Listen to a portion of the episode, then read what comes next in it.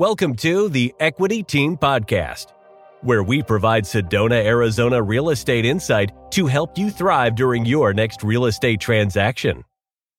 All right, welcome back to the Equity. Uh, today we have Shannon Boone, who's the housing manager for the city of Sedona, Arizona. And uh, welcome and thank you. Thanks.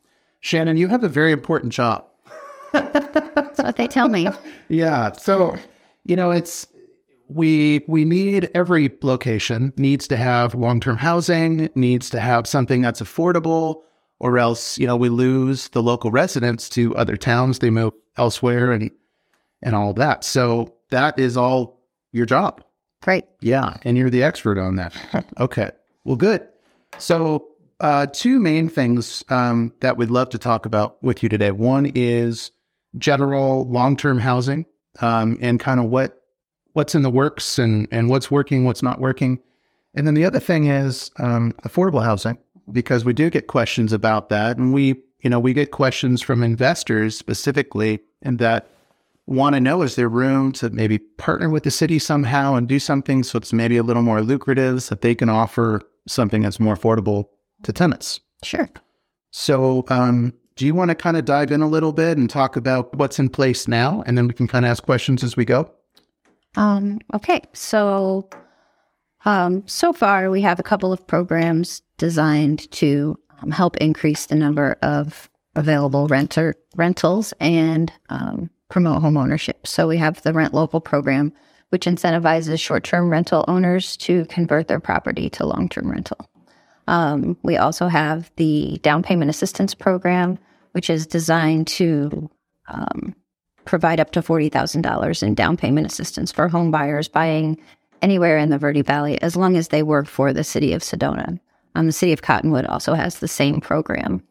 So anyone who works in either of those two cities is eligible for the down payment assistance. And just be clear, so uh, those buyers would have to be employed by City of Sedona or City of has to be a government government No. employment. No. No, they have to work for an employer in the city. So Okay. it does not have to be the actual city, Okay. but any employer. So it's essentially a benefit that we offer for employers throughout the city to offer to their employees. I'm assuming that's just for buyers that will live there full time. Yes. Yeah. It has to be um, their first home in the Verde Valley and their permanent residence. And is that forty thousand? Is that uh, due back at some point? Is it like it is? Is it a zero interest, low interest loan? How does that? it's zero interest, but it's essentially an equity share program. So if the amount of the down payment assistance is um, effectively, let's say, 10% of the purchase price of the home, when they sell the home, 10% of that would be due back, or of, of their gains would be due back to the city. I see. Is, are there any circumstances where that's waived? That Um, no, no. Okay, short version. Is there a deadline on it? So could they buy a house and then live there for 30 years? they could live there their whole lives, and when their estate sells their home, they would have to pay. Okay. Not. So just be like a lien on the house. Okay. Well, it's a great program. And there are some other um, triggers that could cause payback. So if they moved to a different house and started renting that house, they would be responsible for payback. Okay. Um, if the owner refinanced somewhere down the line and took cash out, if there was enough to pay back the loan, they'd be responsible for the payback. Okay. So Great. Now, selfishly, I'm going to dive in on this a little bit more. With this program, would it benefit someone that is an independent contractor that works for a Sedona um, company? For example, a real estate agent. I think so. Okay. We'd have to check. Dial in on But I'm pretty sure that would work as long because we did have someone self employed apply. Mhm. So I'm pretty sure that would work as long as you could verify your employment. cool. Okay. Um, one of the requirements also is that the employer not that the employee not be working remotely so that we're not sort of um, moving people here from other parts of the country. Yeah. Okay, cool. Now, the Rent Local program, love to dive back into that a little bit. I have some notes here that are right off of the City of Sedona website. There's great information there, as always. So, as I understand it, is and, and I'd love to hear it from have hear you explain how that works. But I know that there are two different um, two different tiers of the incentive that comes from City of Sedona to the investors. Sure. Um, one is based on the whole house, and then one is based on room by room.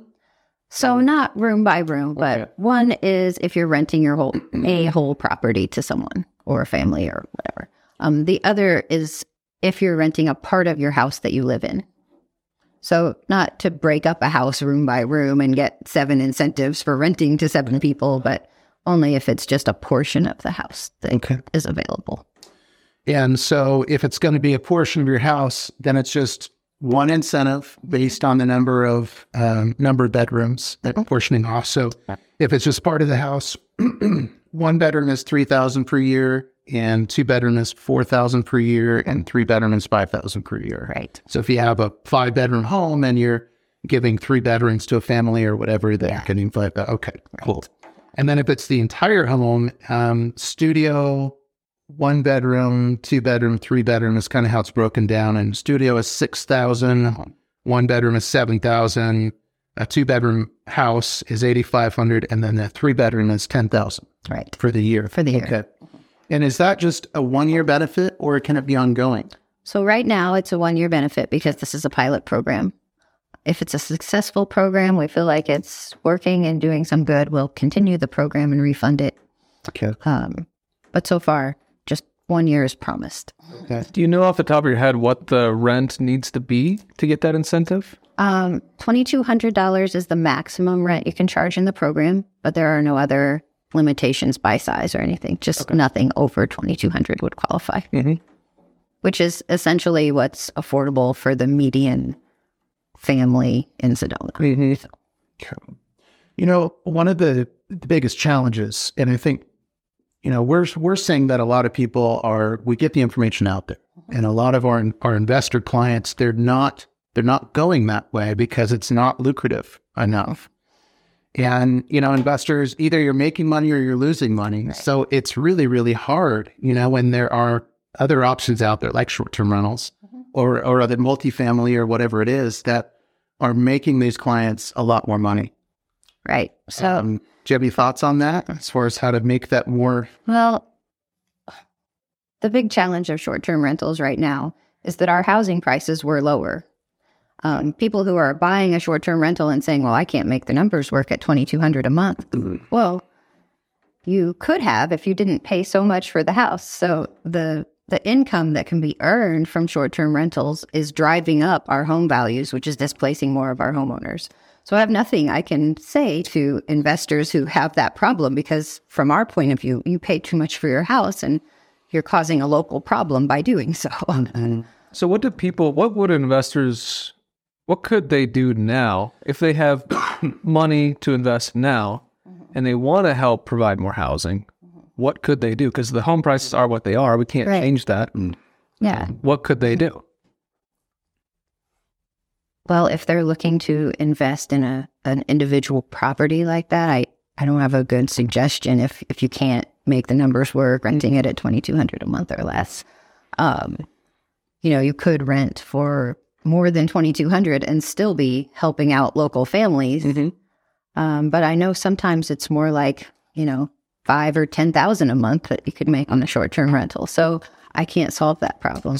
Um, if we had a way to, we would be working on that. Uh, Is but what investors can do is instead of buying single family homes, look at other ways to invest that can actually help the local community. So maybe that's multifamily housing or a larger development. And I talk to developers every day about ideas or thoughts they have about developing multifamily properties. And we have um, properties ripe for redevelopment in the city that can be multifamily, and the city has land. So we're open to partnerships of all kinds with developers to create more housing that our locals can afford.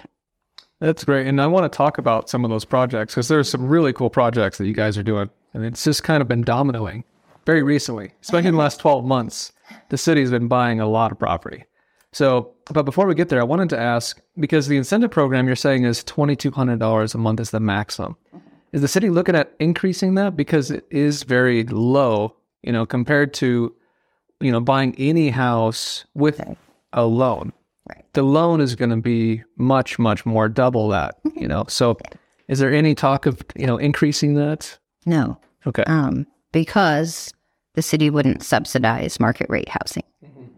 And so if it's not if it's over twenty two hundred, it's simply market rate. And You know, a um, a real savvy argument that I've heard that really stuck with me is that the more long term rentals that are on market, the more that those rates will come down because there will be more options for people, mm-hmm. and in order for them to get them rented, they're going to have to drop their long term rental rates, mm-hmm. which is a real argument for getting away from a cap of twenty two hundred per month and just saying we want more long term rentals. As long as they're rented to people that have either a been maybe displaced, you know, because of long term rentals being pulled into short term rentals, or you know, they've got to be people that are maybe actively working in Sedona or something.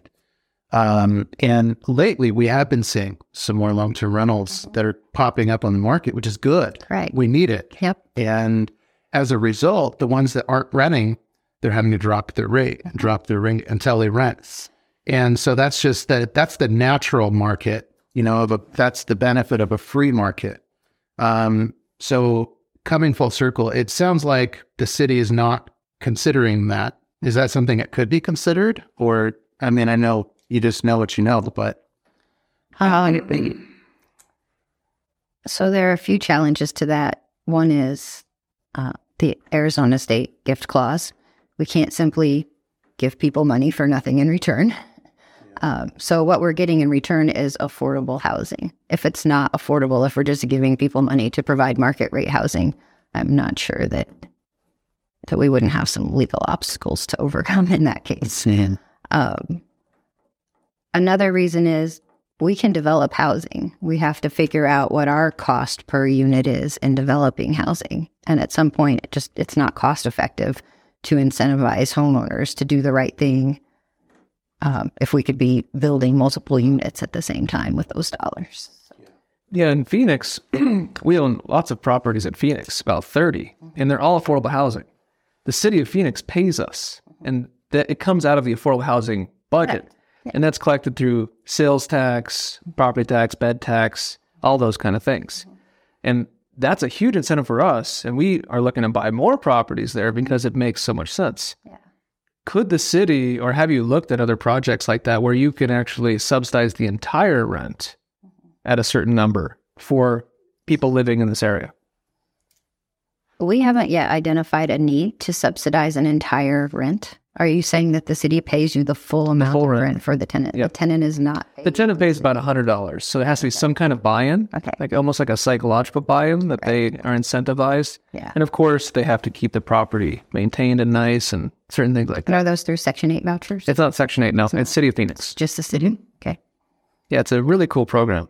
I think if we identified a need that we had that many folks who were, it would be probably under 30% of area median income to get that deep of a mm-hmm. subsidy, mm-hmm. because that's essentially Section 8. Yeah. And the program sounds very similar to their local version of it. Mm-hmm.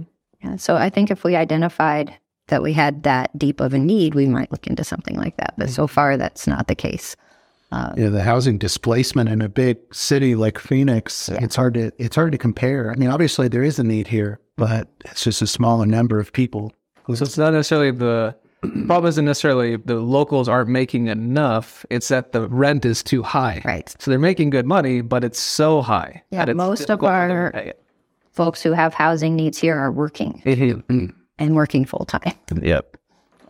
So Shannon, I have have an example, a recent example. Um, two days ago, I spoke with a client out of Phoenix who has purchased quite a few, you know, multifamily properties. He's kind of dipping his toe a little bit into short term rentals, but he likes multifamily. And we were talking about a, a property in Sedona that's available right now. It's a 14 unit property, multifamily. You probably know the property. Uh, it's on Jordan uh, in Uptown Sedona. And you know, his question was really, really good. We're we're talking about, you know, short term versus long term rental. It is a short term rental friendly property, and that's where the most money can be made. But one thing that we talked about is the potential for, I don't know, maybe partnering with Sedona somehow with that investor and having some some assistance, maybe something even outside of the rent local program, something Yeah. that's maybe custom fit. Uh, that's what I was mentioning before that we entertain any type of partnership with developers. So I believe that person reached out to me. If not, someone else reached out to me about that building. I told them, yeah, Uh, but yeah, we would totally be open to a partnership if the property was then deed restricted for some level of affordability and not necessarily deep affordability like what you're mentioning. Yeah. But, you know, if it's just affordable at the workforce level. Yeah. Or some kind of restriction where you can't do short term rental for five years or 10 years. Right. Something like There would definitely be a short term rental restriction on it, probably forever. yeah.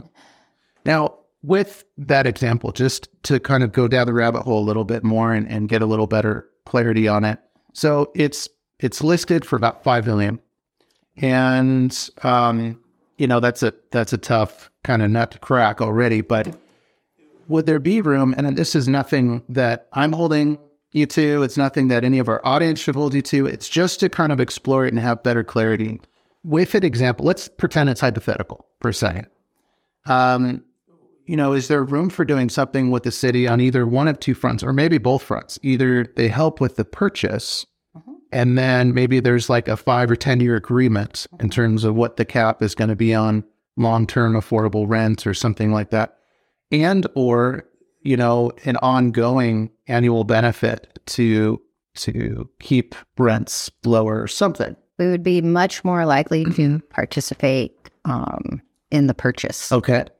than to have an ongoing annual agreement. Okay. Good to know.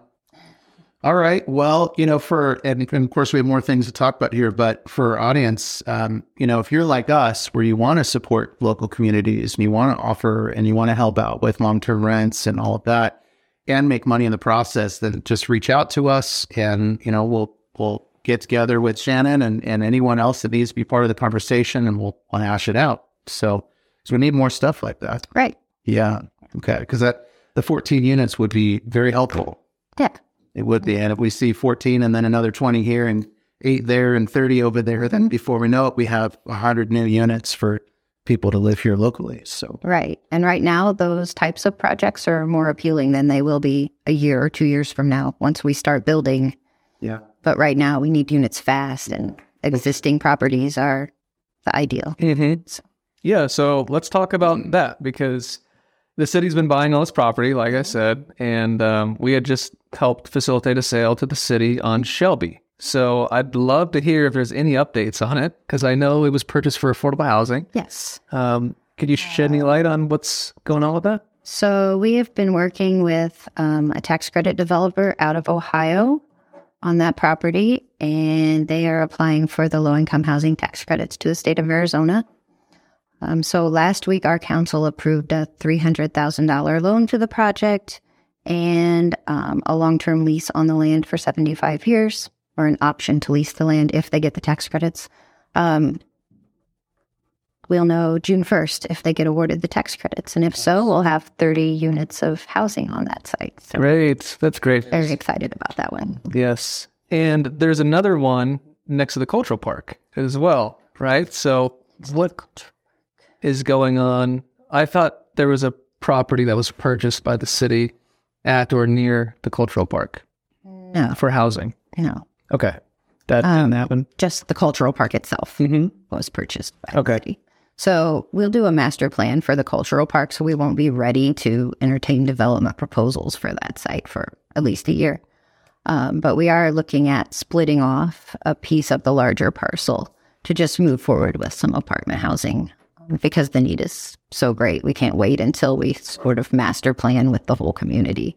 So just a small part of that will be for housing.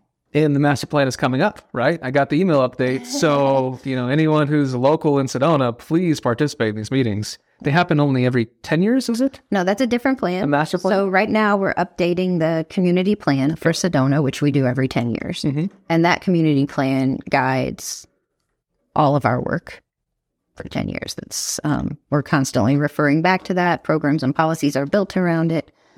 but what you're talking about is the cultural park plan, which will be a development plan, a master development plan for that site. So we're actually trying to finish up the 10 year community plan update before we start the master plan for the cultural park. So if investors want to invest in Sedona and build multifamily, now's the time to speak with us, speak with you. We can sit down and talk about what's possible out there. Sure. So when you have that plan ready, whenever it's due, I don't know when, but sometime this year, you want to have something to present to the community that they would vote on, or how does that work? Um, actually, we would probably have several different types of sessions where the community provides input about what they would like to see at the cultural park. And one of the things that we're really working on in the community plan is teaching the community about the need for housing because if it doesn't affect you, a lot of times you don't realize how deep the, the problem is. Um, so we expect that by the time we do the cultural park plan, the community will say we want to see more housing there, and we've already heard we want senior housing there, we want apartments there, um, affordable home ownership. But we've also heard we want to keep the amphitheater and we want an art museum, and so there are a lot of competing interests for what turns out to be actually a pretty small forty acres. Beautiful property, though. And um, yeah, I can see why a lot of people want a piece of it. right. Yeah. Yeah. Okay. Well, good. Is there any other properties or projects you want to talk about to share with the audience? Um, not specifically to an open audience, but the city owns a couple of other parcels that we're considering redevelopment on, and we're aware of properties on the market currently that are ripe for the right kind of development. I think most developers will know getting a zoning change here is no fun. It takes a long time, but there are properties we've identified where we would support that. So. That's good. Excellent. Is there a way to make that information a little bit easier for for investors to look at so that they know that things are options? Or do they kind of just need to be lucky and sort of Well, think about property? they need to ask about the properties, Yeah. especially the ones that are privately owned, because we have, you know, no business marketing their property as a benefit to our city. Well, I know on the city website, you guys do a great job about what projects you're reviewing. Mhm. And I don't know how to get to that exact section, but it is on the city website, It is. development or Yes, something like in- that. under community development. Yeah. And that shows, I that's what I check on. And I, I look at all the different projects that's being reviewed. Yeah. So projects go onto that webpage once their plans have been submitted to the community development department for review. So not necessarily approved, but someone proposes an idea, it'll be on there. They actually have to be on there before they're approved. So Interesting. Okay, great. Speaking of community development, um, Shannon, are there are there up and coming things the city's kind of already got approval on that they're going to be unveiling or or things like that that you can share? you know, the Shelby project is probably the most recent. Um, That's exciting. I don't think there's anything else to be unveiled right now, but a lot Stuff in the works. Yeah. yeah. So well, you got some good stuff you want to share. And you can imagine working with private developers. They want to keep their projects secret too because they just have their land under contract. And Yeah, they've got a lot of things they need to figure out, and it's yeah, exactly. Well, thanks for joining us today. Yeah. I really appreciate it. thank you. Yeah. yeah, this is amazing. Really excited to get this info out to our audience, and you know, we might we might be in touch for follow up depending on questions that that we get back from investors and other people considering these these projects. Great. Cool. Thanks, Shannon. Thank you. thanks. Thanks for tuning in to the Equity Team Podcast.